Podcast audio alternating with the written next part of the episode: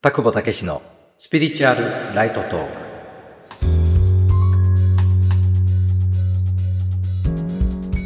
田久保武史です。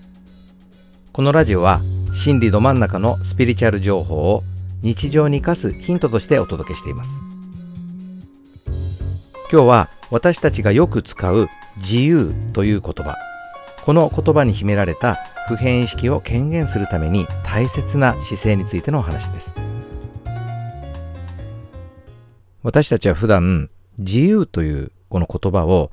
何気なく無意識に使っていると思うけれども実はこの自由という言葉は非常に深い真理がその背景に秘められている言葉なんですね。まあ言ってみれば悟りの一歩は自由であることから始まると言っても過言ではないぐらいこの自由という言葉は非常に深い意味を私は感じています。もともとこの自由という言葉は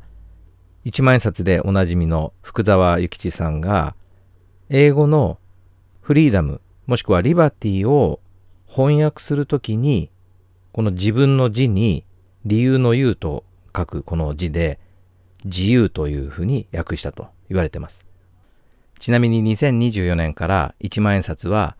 福沢諭吉さんから渋沢栄一さんに変わる予定ですけどね。その福沢諭吉さんが自由という言葉を作った始めだというふうに言われています。この自由という言葉がなぜ重要かというと、この自由という字は自らをもって良しとすると書く。自分の字に理由の言う。自らをもって良しとする。つまり、自分の意思を行動の拠り所、理由にするというね、そういった意味があるんですね。この自らが意味するものは自分、その自分の本質、自分の本質はこのラジオでもよくお話している普遍意識、全体意識、本来の自分、人間の意識状態である普遍意識、全体意識によって自分の内側の採用にあるこの普遍意識による判断こそが本当の自由であるという。私はそのような解釈をしています。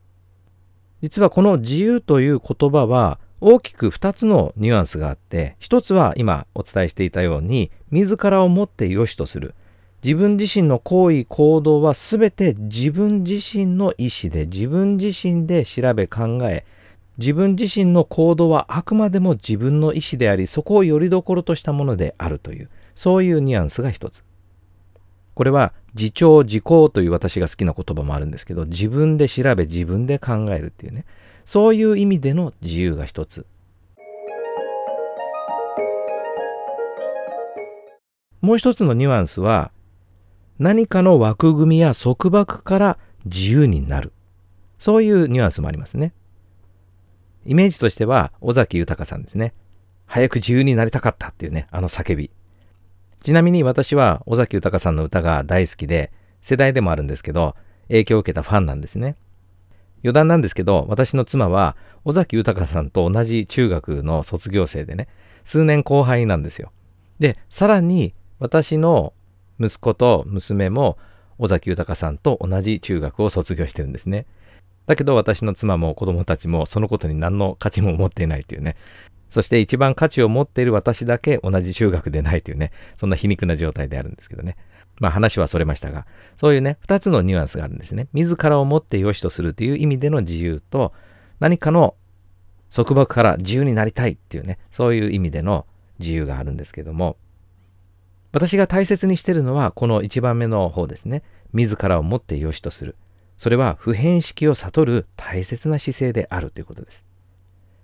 しかし多くの場合自らをもって良しとするというこの姿勢の自由は責任も伴う。つまり自分で決めて自分で行動するわけですから当然その結果も自分で責任を取らなければいけない。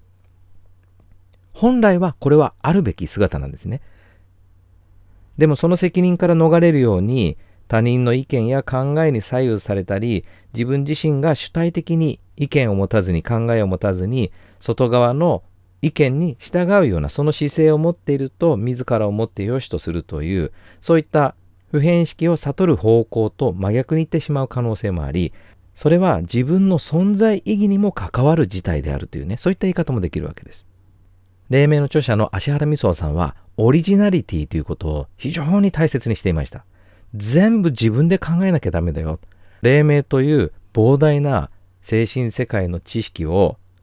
ここに書いてあるからそうなんだというふうに判断してはダメだよと。あくまでもこれは参考であって、それを参考にして全部自分で考えて、そして自分で判断しなければダメだ。わからないならわからないでいいんだと。そのわからないということを認めて、そしてそこから自分自身で判断をして行動した結果からその精度を高めていくんだと。オリジナリティ。このオリジナリティこそが普遍意識の権限に大切な要素を持ってるんだということをね、非常に強調してお話をされてました。